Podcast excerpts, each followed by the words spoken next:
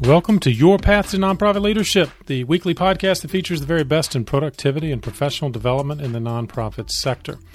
I'm your host, Patton McDowell, and glad to help you on your journey towards senior leadership in the charitable world. Thank you for listening. Uh, excited to have hit the one year mark with this podcast. Uh, this is episode number 73 you're listening to now. Hard to believe that we have come this far, but it is not without great support from you, the listener. And I hope you might offer some additional feedback. If you go to our website, pattonmcdowell.com, you'll see a link to a podcast survey, just a quick five minute affair where you can tell us who you'd like to hear and what topics you'd like to hear about. And I would be happy to incorporate them into our 2021 plan.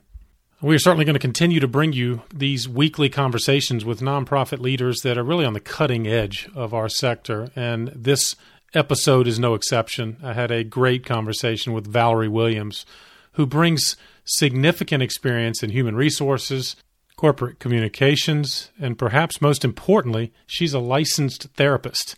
Let's face it, we've all had to consider the realities of mental health during this pandemic, and as well as the confronting the inequity and inequality in our race relations. Now, I get it. You've already got lots to manage as a nonprofit leader, but you really have to consider how you will manage these crucial issues if you want to succeed. And Valerie's the perfect person to learn from. Uh, we discuss exactly how you can incorporate authentic diversity, equity, and inclusion into your nonprofit organization and how you can better support the mental health of your team and yourself.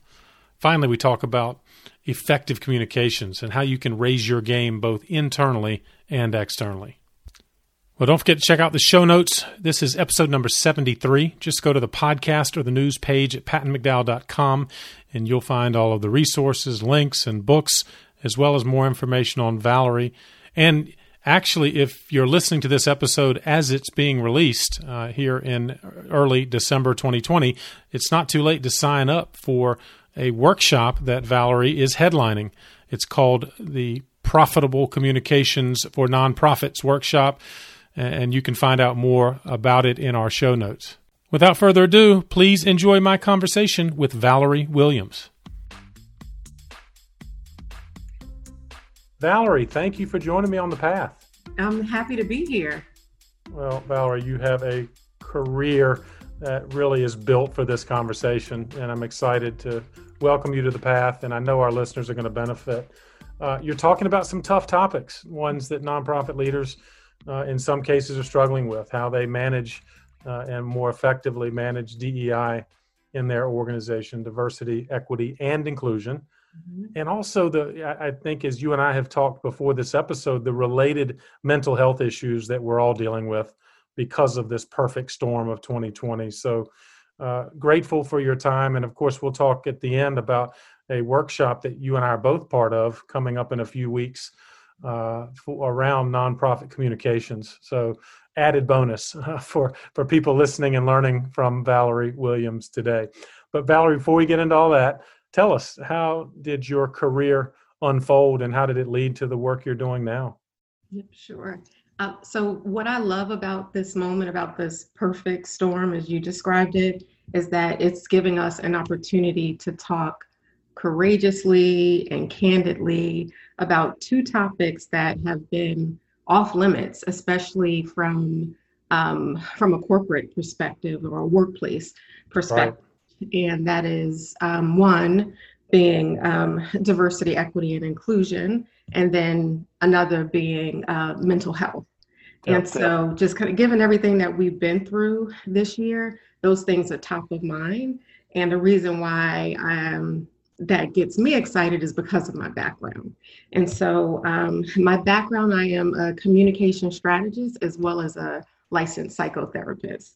And I might sound a little bit like a unicorn, but I would say um, not really. Um, and kind of I can talk through a little bit how I landed here, but um, for the most part, I've just always been in the people business.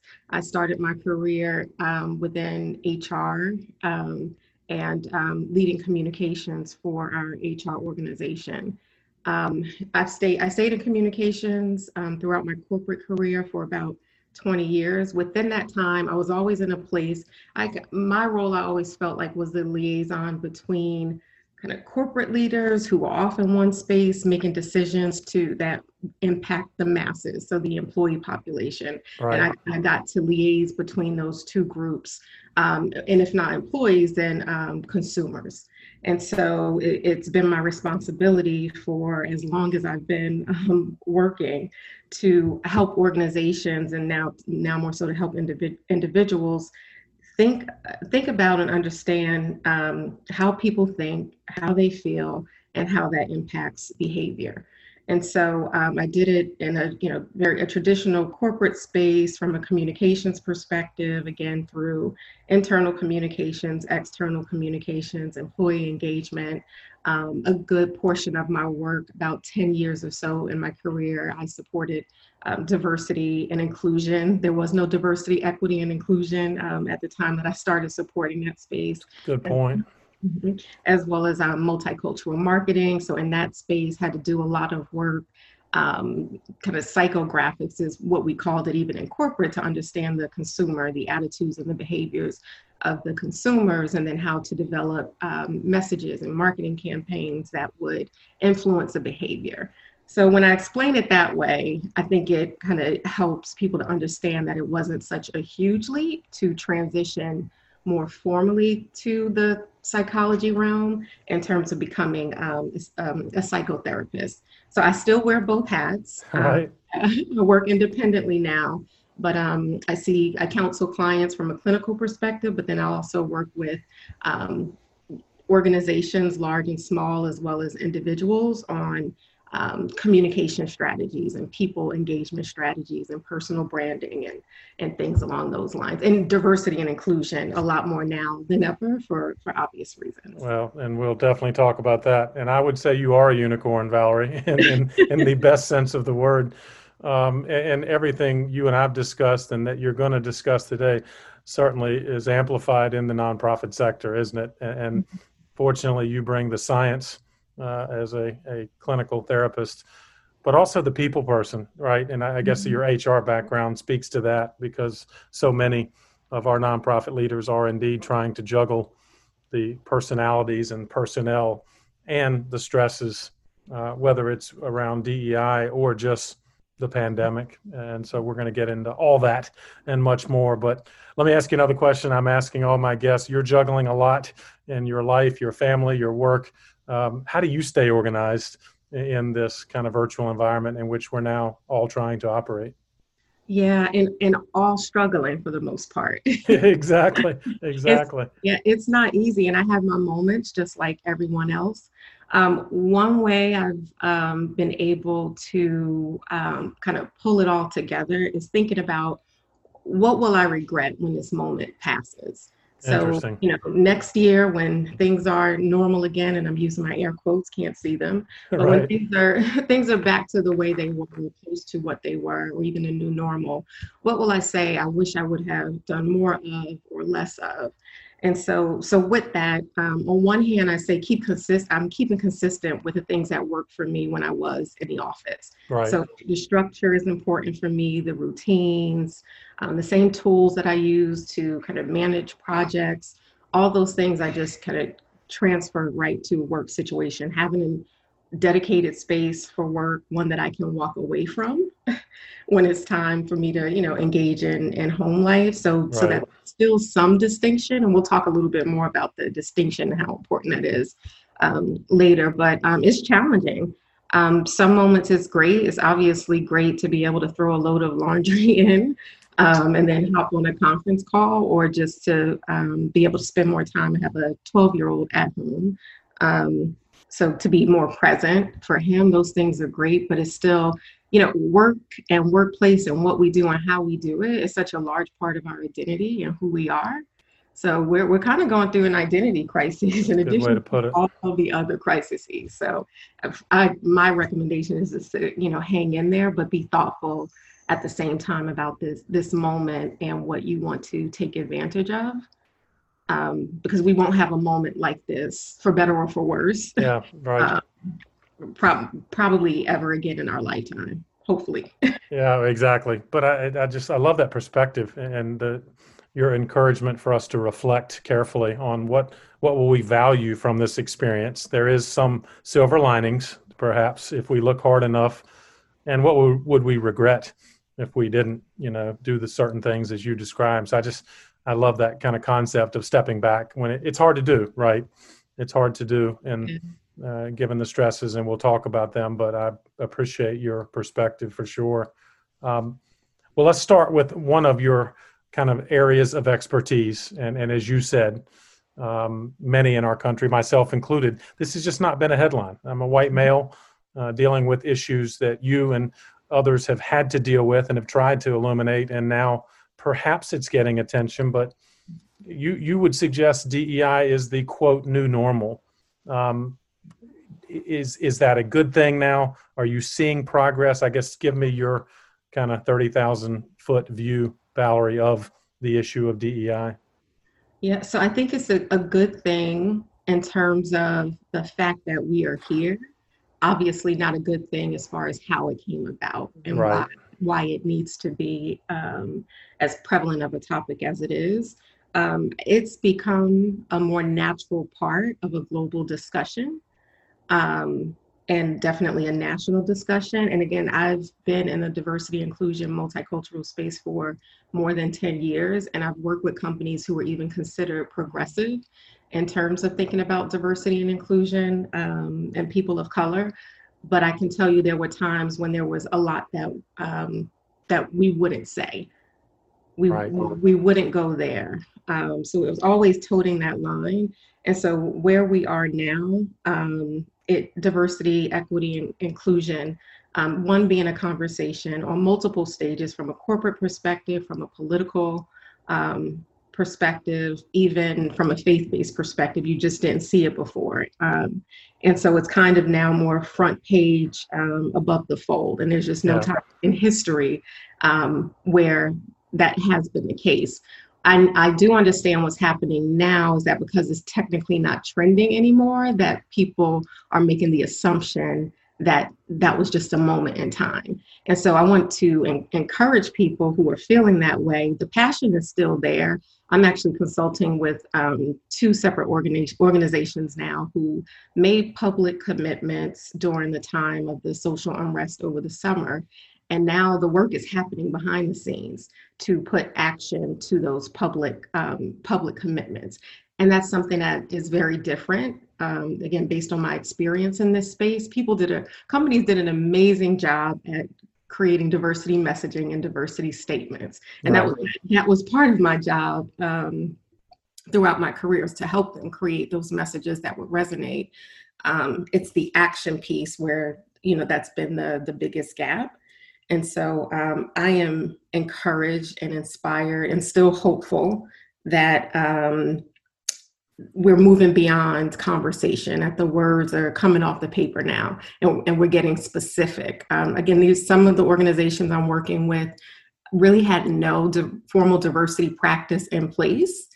And they're kind of taking leaps to move all the way um, towards being transparent and visible about um, making commitments around metrics as far as we plan to hire X number of diverse talent by this right. time frame. And that just didn't it didn't happen before. Um, but you're seeing more evidence of that now. Is that what you're hopeful about? I guess. Yeah, ab- absolutely. And and the other thing that's different is the accountability. So uh, folks are still holding all those companies who felt uh, very passionate again over the summer and rightfully so, but um, who came out with um, heartfelt messages. Um, they're being held accountable and not just by um, impacted communities, but I've even seen the media do a better job of holding organizations' feet to the fire or calling right. out if their statements were inconsistent with what representation looked like internally from a board perspective, from an executive leadership team perspective. And again, these are things that just did not happen um, in the past. From a political uh, perspective and as a person of color, for the first time ever to hear things like systemic racism be a part of a political conversation on, on national television or to hear, um, you know, uh, to be recognized as a person of color supporting a political process. Um, it, it, just never happened um, before. So it's not to be naive and to think that everything has changed. Sure. Um, there's some evidence that, you know, we still have work to do, but I'm just, I'm going to be hopeful about the progress and I feel I feel like I have some additional insight because of the work that I do and what I'm seeing happening um, behind the scenes. Uh, I'm encouraged as well, but uh, yes, lots of work to be done. Mm-hmm. Um, but as you said, we need to make, move beyond not just talk and assure that we have a movement. You know, not just this moment of a George Floyd or Breonna Taylor that forces us to confront the ugly truths of our history, right? And and but I'm curious again, as a leader, you've seen it on the corporate community, nonprofit side. It's one thing to make statements, which you certainly can help an organization articulate mm-hmm. its its message, um, but you want to see action. I, hiring strikes me as one of the key metrics. Are are there other things you've seen and encouraged organizations with which you work? How else can we put these words into action? Um, hiring is absolutely one, but also developing diverse talent within the organization. Right. And that's that's sometimes a rub for diverse talent is when leaders, you know, shift to a diversity focus and then they start looking externally for talent exclusively.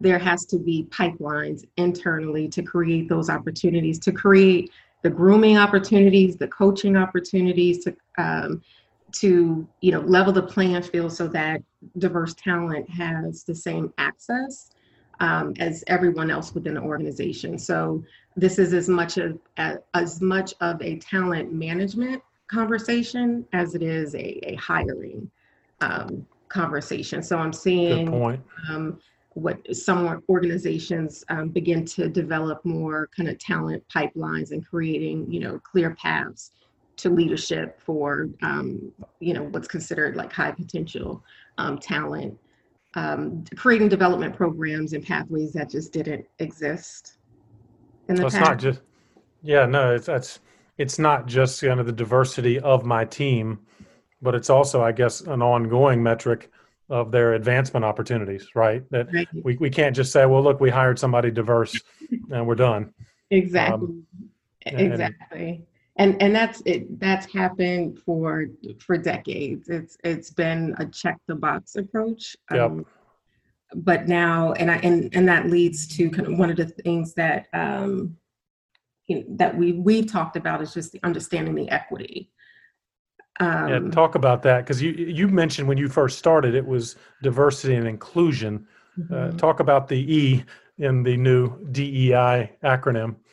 Yeah, and I think so. Exactly what we're talking about is a good um, segue to that. So I can hire a diverse candidate, but what happens once they're inside of the organization? Right. And the fact that a, diver, a, a diverse candidate has an opportunity to apply for any job that they want and should be considered is is equality um, the distinction between equality and equity is once they are inside of the organization, do they have access to the same types of opportunities?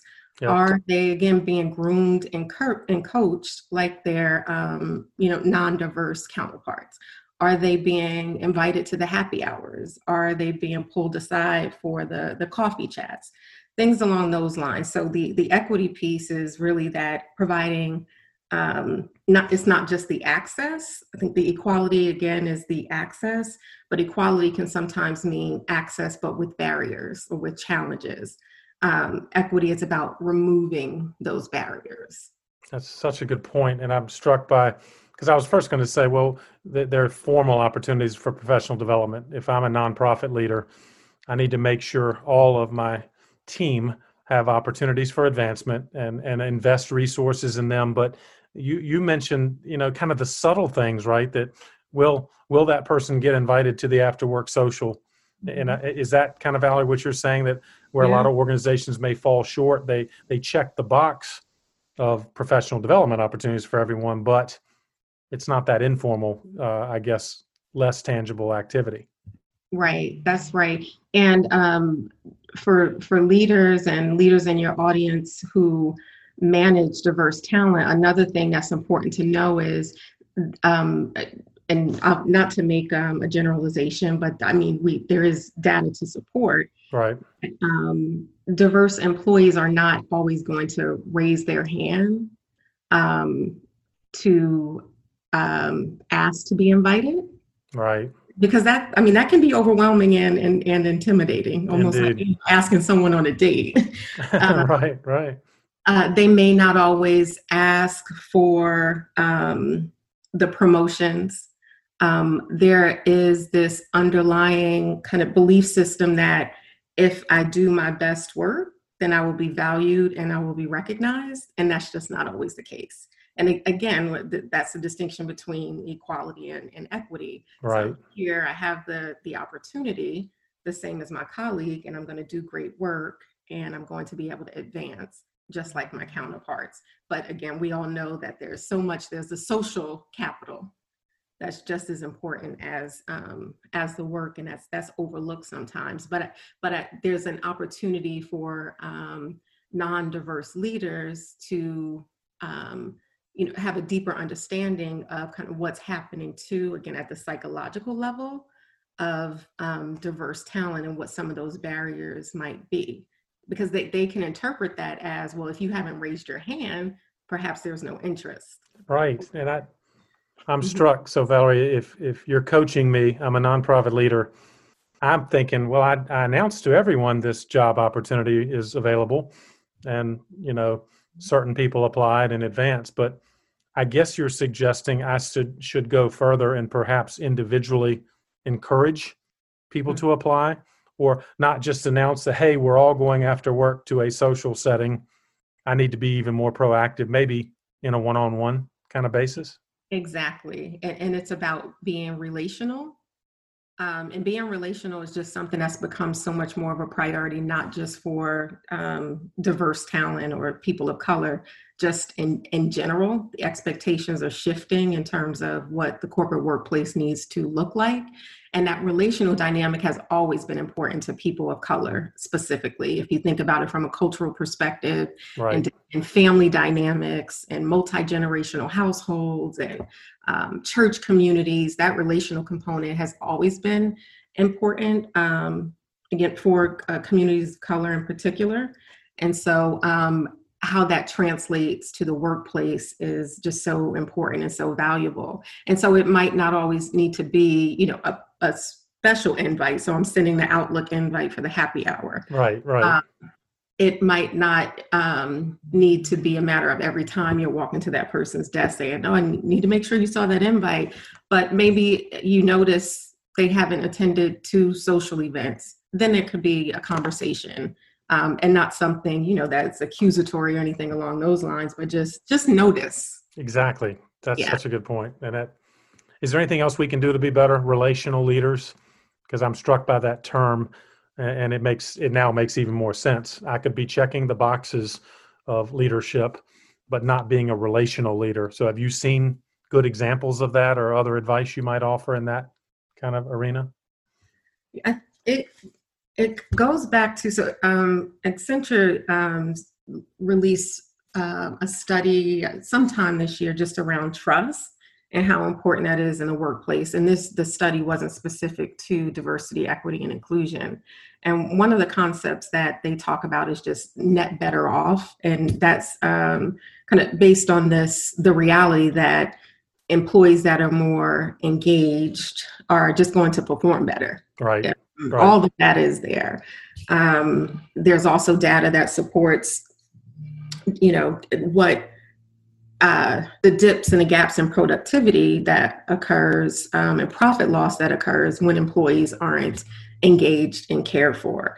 Um, but the, the net better off um, concept or construct that Accenture talks about is just they look at six different dimensions of, of human needs from a workplace perspective. And right. um, a couple of those things are emotional and mental need, um, mental needs, as well as relational needs, in addition to financial. And also what the data says is that if you're meeting those emotional and mental needs and relational needs and um, um, helping the person to become employable. So that that's the development part that's the creating an opportunity part. Right. That that fight the financial need which is one of the six is less important. See that and, makes sense. And so it's, it's not only the right thing to do but it, it it'll impact in a positive way your bottom line in terms of productivity and uh, i guess overall advancement and success of the organization yeah, and it, it just seems so simple, and and I, at times I guess it feels like it's oversimplified. But just treat people well. Yeah. Let them know that they're they're valued, and they will show up for you. Well put, and it seems uh, a uh, that's an appropriate segue in terms of treating ourselves and each other well, especially given the stress.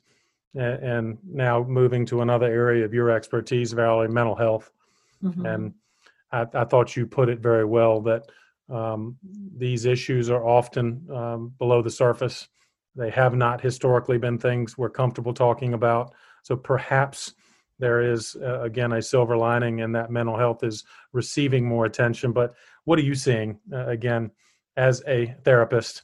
I'm guessing the, the perfect storm you mentioned earlier has got to be creating a new level of stress, unlike perhaps any time in our lifetimes. Yeah, definitely. And so much so, again, that it's now a part of a, a broader national conversation as far as. Right. So, as much as I'm seeing headlines above the fold around diversity um, and inclusion, people are starting to talk more about mental health. And um, again, in large in part because of the pandemic and the in isolation and what that means from a mental health perspective, in addition to um, you know some of the the racial stress and what what the impacts are um, from uh, what the psychological impacts are um, in terms of race and racism and just being observers observers of what's taken place this year um, again george floyd breonna taylor just and in a space where we didn't always have that level of visibility we didn't right. have those um, the, the visual representation of what was happening. So being observers of that and not just people of color, of, of course, it's more intense for people of color, but just kind of, again, as a nation, having broader visibility to um, the injustices and having to come to some hard realizations, right. having to do more self reflection and be introspective about kind of where you are and what your values are um, as a as a person outside of um, these diverse groups. So, um, yeah, just, just uh, psychologically overwhelming um, would be like the, the headline for 2020. My um, yes. from, from, where I sit as a, as a mental health um, professional. And um, again, how my worlds blend when I'm consulting with, let's say, corporate clients on engagement and messaging, we're thinking about employee employee wellness. We're thinking about well how do you time messages based on everything that's happening? We're talking about not overwhelming employees. And again those discussions are different than they were probably 10 years ago when i was developing you know communication strategy. We might not have been as um, paying attention as much to where people were mentally. Good and then point. on the flip side of that, as a therapist, um, absolutely my clients are talking about um, the pandemic and the the isolation and how they're dealing with that. Um, being concerned about your your loved ones, um, you know their their physical health, um, and then obviously you know I have clients um, of color who are then impacted as well. It's com- compounded by what's happening from a, a social justice um, perspective. So it, it's intense right now, and, and and you have all that occurring at once and then you still have this expectation because one of the things that's pretty rampant more now than ever is what's been uh, what's been coined as a grind culture um, yeah what do you mean? Or help help define that please. Yeah so grind culture is um, essentially you know i grind all day all day all night right. whatever it takes to produce the, the, this outcome or to produ- produce this product. And so much so like you know it's, it's a badge of honor. It's a rites of passage, it's the expectation. And if you're not grinding and not telling everybody and showing everybody um, that you're grinding, then you're not ambitious. Yeah.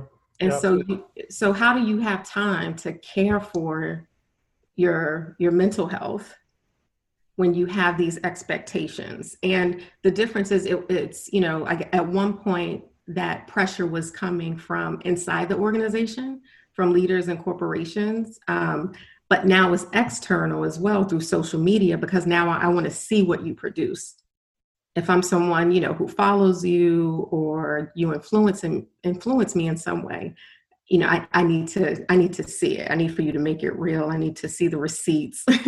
That's a pressure that we don't need but yet it is all around us isn't it? All around us crushing from all sides. And that that's another way that i've defined this year just in talking to um, clients and counseling clients in particular just feels like crushing um, on and on all sides, and um, just how to in, help people find those gaps or windows of opportunity to to come up for air. Yeah, well, I was going to ask you about that, Valerie, because it, it um, it's uncharted territory for a lot of leaders in any sector, nonprofit included. And you know, a phrase that several guests have mentioned on the podcast is, you know, one just uh, giving yourself grace, giving others grace in mm-hmm. terms of relief. But I, am curious when when you see situations like this, racial unrest, which clearly is affecting some members of the team more than others. Do we do we need to create environments to talk about it, or do you suggest no, give people space? I guess it varies, but I'm curious how you would coach an organization or a leader when these kinds of issues are going on. How do we kind of deal with these mental health issues that may well be right there in our work environment? Uh, so definitely creating the space, creating the opportunities for people to be able to have those courageous conversations without um, without applying any pressure. Right. Um, because you want people to feel like it, it's an option to do. It's an option if I need it. Um, but they need to understand that they have again permission or grace to take advantage of those those opportunities. Um, one thing, another piece of data, and I'm a data girl. oh, that's good. I'd love to hear it. One um, data point that I found pretty jarring, um, but believable, is like, at, according to research, at least 45% of employees are dealing with depression or anxiety. Say that again. What is the number? At least 45% of employees are dealing with depression or anxiety. Wow. Um, and this is employees broadly, not just corporate employees. This could be retail associates, nonprofit, nonprofit. Yes, yes. Um, and so, and that's that's nearly half, and that's only of those who reported in this particular study. Um, and and the challenge with that is, um, in the past, for people who deal with mental health challenges like depression and anxiety, going to work was a time where you could, at a minimum, be distracted right? Point. So challenges with having to deal with the day to day and move through the day to day and what's expected of you from a job performance perspective and managing the mental Ill, uh, mental illness. That's a challenge by far. But again, at a minimum, at least it was uh, an escape, especially if there were challenges at home. I got out of the house that my commute to work was a bit of an escape, right? In some cases. Yes, absolutely. Just the yes, the, the drive to and from work, the interaction with colleagues. Um, again, just an opportunity to think about something other than um, your challenges or or your home life. Right now, that separation no longer exists. How do we help you? How do we help someone like that? Um, yeah. And so you hear the kind of the corporate jargon or what's become corporate jargon jargon um, around bringing your whole self to work. right. this is that. Tell me what that means. How, how, do we do that? Right, and so eh, that was nor you know that was typically um, kind of an, an employee engagement mantra almost. Yeah. You know? Um, yeah. and especially in, in particular for diversity and inclusion um, as well. Be comfortable, bring all of who you are to work. Now people are having to do that. We're kind of forced into doing that in reality because we're bringing um, our whole self. We're bringing the puppies in the background, the kids who are interrupting the Zoom calls. We're bringing all of that. And so um, lots of employees, they don't have an opportunity to, again, have those moments to disconnect in the same way they were able to in the past. So you have that again coupled with everything else that is coming coming at yeah. them. Um, and so again, paying paying attention and being attentive, it's something at a very basic level. If you manage someone um, in most um, in, in most sectors, if you manage someone, at some point there's an employee check-in. Sometimes it's a weekly status call. Sometimes um, it's a, a day-to-day, maybe team huddle. Yep. Um, at a fundamental table stakes level, you should be asking people just, how are you? Might be as simple as that, but often we take that for granted, don't we? And ask that question. Absolutely. And, and to go a little bit um, deeper without being intrusive, um, you could say, you know, work aside, how are you? Yeah, good. To distinguish that you really are asking about them as a person, not mm-hmm. an employee. Right. And you'd be surprised. And it's up to that person to determine how much they want to divulge. Um, but leaders um, will need to be prepared to be able to handle the truth. Yeah. so, if in fact um, an employee shares more than what you might have expected, um, have some education and awareness about some of the things that um, that could potentially be an issue. Um, and again, what's what's happening um, on a global level, on a national level, um, what's happening in communities those are things that you can easily have awareness of to understand right. what employees might be going through. You might not be able to have insight into their personal lives and kind of what's happening on that level, but there's there are connection points that might give you some context as far as what they might be um, experiencing. And so, one having that that awareness, just one being aware that there is some struggle, to having um, some broader awareness of kind of um, from a societal perspective um, what the challenges might be from a universal perspective what some of the challenges might be um, and then being able to point them to resources.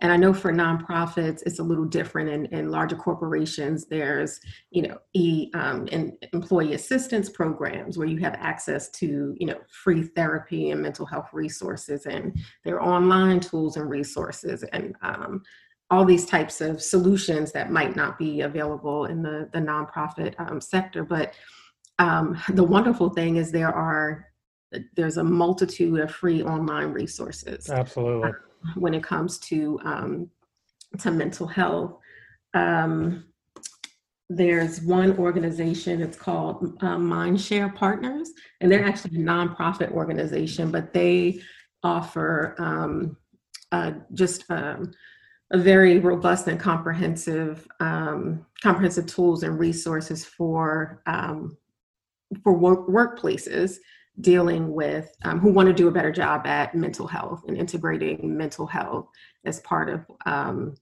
just their the employee experience. That's such so a good point, and and it seems to me, Valerie, that as a nonprofit leader, I, it's my job to be educated on what these resources are mm-hmm. uh, because you're right. I may be confronted with a, a, problem I wasn't expecting, and I need to to not just say, "All right, well, let's move on and talk about our work." When a, right. a, a one of my colleagues is revealed they're dealing with something, and so I'm glad to lift up, you know, uh, the Mindshare partners. Uh, uh, here in Charlotte, I, I've, we've done some work with uh, Mental Health of America, uh, kind of the chapter here. So awesome. I know there are resources, but again, it's up to me wherever I am as a leader to do my homework uh, on behalf of my colleagues. Absolutely. And um, at a very basic level, um, modeling the modeling it for your employees. Good and point. So you have to take care of yourself in order to be in a position to take care of others. And Great again, point. if you're a manager, you are responsible for taking care of others, whether you like it or not. um, sometimes we think just too too tactic tactically, and we're you know having to manage the day to day responsibilities. But the reality is, it, people spend more wake time at work than you know than at home. So that's right. If you are a people leader, you are responsible for taking care of of of people um, in some capacity. Um, and so being in a space where you can model what um, work-life balance looks like, what flexibility flexibility looks like. Um, it's hard to tell a team that it's okay to work from home if you never work from home. That's a good point. It's okay to leave early for a doctor's appointment if you never leave early for a doctor's appointment. Or to tell them they don't need to work all night, but then you send them emails all night long. 11:59. Right. exactly. You don't have to answer that email. I've heard but, people say that too. You don't have to answer. I just, you know, it, it's there. Yeah, but that's yeah, that puts such a subtle, if not overt, pressure right. on our colleagues that we need to think about what we are modeling, as you put it so well. Right. And I, um, when I was still in the corporate space and um, and leading a team, I would just be intentional about um, you know, I, I, am like, I'm stressed out. I've had a, a, million meetings and I really need to focus on this one project and be away from the office. So um, I'm, I'm heading home. So just being more transparent about my experience and how I, am managing my kind of work-life balance or work-life integration. I think work-life balance is certainly a dated term. right. Integration is the appropriate phrase now. Absolutely. Integration, it ebbs and flows just like everything else. Good point. Um, but um, but being transparent. Um, if there were times when um, you know maybe something was happening happening with my family, I, I don't I didn't need to share all the specifics of the details, but just saying you know there's some things you know some things I'm working on at home. Sorry if I'm distracted.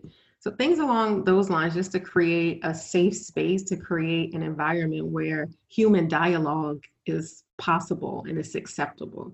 That's such a good point. And you're right. Historically, I can think back in my career that you're right. You just didn't feel comfortable sometimes sharing that you had a personal life. And of course, right. we all have a personal life, but yet we didn't want to admit it in a right. professional setting. And so your point reinforces that maybe it's good, particularly as a leader, to share without going into all the details, maybe. But yes, I have a personal life.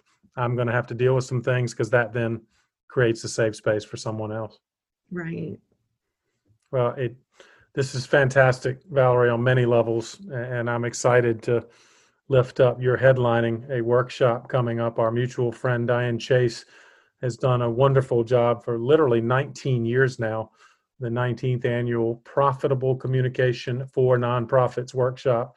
It's coming up. For those of you listening to this episode, um, it may be past the date, but for those listening to it as it is uh, promoted, it's going to occur on December 10th, 8:30 to 12:45. Of course, it's virtual, so I hope our listeners could dial in from anywhere in the world and hear more. Uh, Valerie, I guess you're going to certainly talk about DEI. You're going to talk about mental health, but you're also going to pra- put a practical communication spin. Speaking of yet another area of expertise, but maybe give us a little preview of what you're going to talk about uh, during the workshop. Right. So part of it will be doing some of what we did as far as just building awareness around diversity, equity, and, and inclusion to talk about, um, you know, the, the, the same similar as far as this being the new normal and just getting people comfortable with the conversation and pointing out things that again they need to be aware of and opportunities to um, to educate themselves to become diversity experts because now we all have to be diversity exactly experts. it's no longer a time when that you know sits off in a silo um, by itself or on a shelf. Um, so being able to provide some information and tools and resources around around that again becoming that diversity expert but um, with this audience being um, communicators looking at messaging um, and messaging is so critical in this space and especially now more than ever again because people are being called out if it's not authentic right. it's credible if you don't have the you know the street cred to kind of back up what you're saying then you're going to be in in trouble. So we'll talk a little bit about um, building the right messages but establishing trust and credibility with your key stakeholders um, the folks who are going to be paying attention and holding you accountable. And then also a little bit about um, issues management and crisis planning because sometimes corporations even with the best intentions um, make missteps um, or miscommunicate when it comes to diversity, equity, and, and inclusion. And, and that's why, for such a long time, well, part of the reason why, for such a long time, um, some corporations didn't say anything because they didn't want to step in it. Um, now they don't have a choice. Um, but you can be thoughtful about how you would, you know, plan for, um, you know, for for a misstep. Well, and that's the, the, relationships that you know that you need to build that need to be in place. So when those moments come, you have you know this built-in advocacy. Uh, that's it's going to be just a gold mine of resources, and and to the credit of the local IABC chapter, that's International Association of Business Communicators. They've been doing this year after year, and it's free for nonprofit professionals. So I want to emphasize those of you listening that have an opportunity to sign up and you can benefit from the kind of wisdom that Valerie and others will be sharing. And as you said, Valerie, it's such a critical part of the issues, the root issues you're talking about and DEI and uh, mental health, but how you communicate it, how you make your nonprofit, I think, uh, better in those spaces, because of course that makes you more attractive for people to work for you, to volunteer for you. And I guess all of the strategic things that you'll talk about in terms of putting a communication plan together. Right. Well, uh, we'll have much more information on that in the show notes, along with Valerie. Lots of good advice you've offered, but I wonder if, if there's anything else as we kind of wrap up our dialogue and get people excited about the workshop. Uh, any other advice you'd offer for a nonprofit leader that's kind of trying to get their arms around some of these tough topics? Yeah, I would say so. There's um, another uh, term or phrase that I've come across recently, and I wish that I'd been the one to coin it, but I can't take credit. right, right. But it's this idea of psychologic psychologic um, safety or psychological safety. Yep, yep. Um, and it's relevant um, whether we're talking about the workplace. Um, well, as we talk about everything that's impacting employees who live much of their lives in the workplace. Yep. So, are you creating an environment that is psychologically safe for employees? And a lot of what we talked about um, will create an opportunity for leaders to do a better job of that. And again, it all starts at a very basic level with awareness and understanding of the experience and the layers and the complexity and um, all that's come along with the trauma of 2020 um, and just you know recognizing that they're long gone gone are the days where we can separate our personal lives from our, our work lives um, we're at a space where we can't even you know separate our um, workplace from right. our Literally. home yeah so um, I, I totally can respect and appreciate how pressured and overwhelmed leaders must feel about having this additional le- um, level of responsibility. But the reality is, if you have been um, blessed and fortunate enough to have a leadership opportunity, you have some accountability for caring for the people that you lead every day. And if you care for them well, the data tells you, um, human nature, common sense tells you that um, if you care for them well, they will perform at their best. They will go above and beyond. There's not much that they wouldn't want to do to help you and the organization succeed. It's fantastic. Wonderful words of wisdom to conclude what has been a, a, a gold mine of resources. And I, I think, frankly, a takeaway we all should. I will, and those listening. Um, do you understand psychological safety? And what are you doing about it at your organization? Because as Valerie, you have just noted, it's the right thing to do, and it indeed will elevate your organization in ways perhaps that you don't even realize. So, thank you for sharing that. I'm mm-hmm. excited to kind of lift up your work. And before we do that and talk about where folks can connect with you, as you know, I ask every guest, uh, is there a book that has been meaningful to you that maybe you could recommend to our listeners? Yep, there's one book in particular, but but I must confess, I am definitely a podcast uh, junkie. uh, you don't have to apologize for that here on this podcast. so, um, uh, just some of my favorite podcasts um, uh, is uh, "How I Built This" by um, NPR. It's oh yeah, oh yeah. Um, um, Hidden Brain and then I also love Work Life with Adam Grant. That is like, you talk about psychological safety when it comes to um, the workplace and just talking about it um, from a really real perspective, but making it practical. um, that's such a great resource. Um, in terms of books, there's a book that I've had probably for a good 15 or so years now, and it's called The Little Black Book of Success. Oh, good. And it focuses on, it focuses, it's called, it's, um, the subtitle is Laws of Leadership for Black Women. And um, it's a good developmental book, I think, for all women in particular. Um, but it, it touches on the, the, nuances and the intricacies of being a person of color in corporate. And so while again, um, equality gives gave me access to different training and development in the corporate space, there wasn't a, a single resource um, offered that would speak to some of the um, very specific challenges that I would need to navigate um, as a person of color, you know, um, with an eye on on leadership. So this book was super helpful, and it was given to me by um, an, a female executive um, of color, and so um, it, it's it was it was life changing um, for me. It was it was literally like the, the exactly the title, the little black book. I kept it kept it handy uh, for sure that um, I'm grateful you shared. If it was that meaningful to you, it's certainly worth passing on. And I'm sure you would encourage listeners, um, particularly women of color who are rising in the ranks of nonprofit leadership.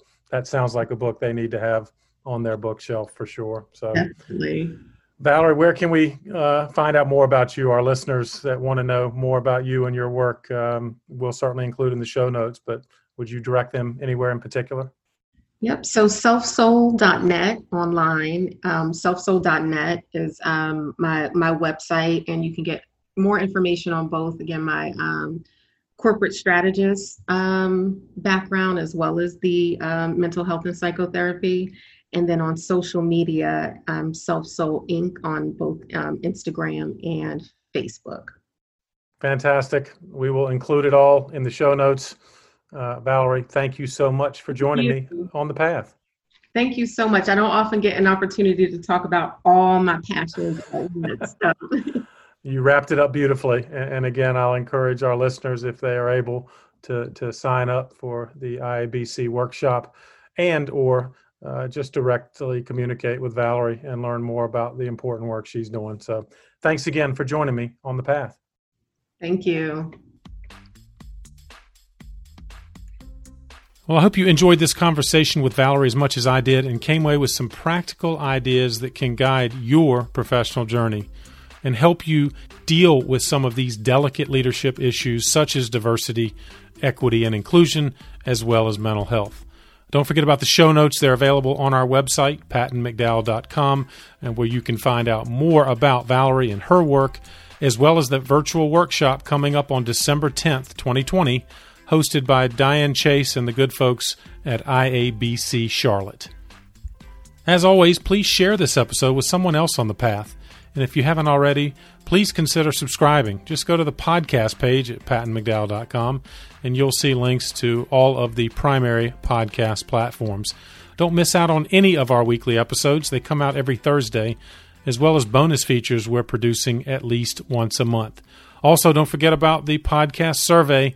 It's there on our homepage or through the show notes. Tell us what you'd like to hear, both in terms of guests as well as topics, and we'd be happy to incorporate that. Thanks for all you're doing in the nonprofit sector, especially right now, and keep up the good work for causes that are most meaningful to you. I'll keep bringing you content that can help you do it even better. Have a great week, and I'll see you next time on The Path.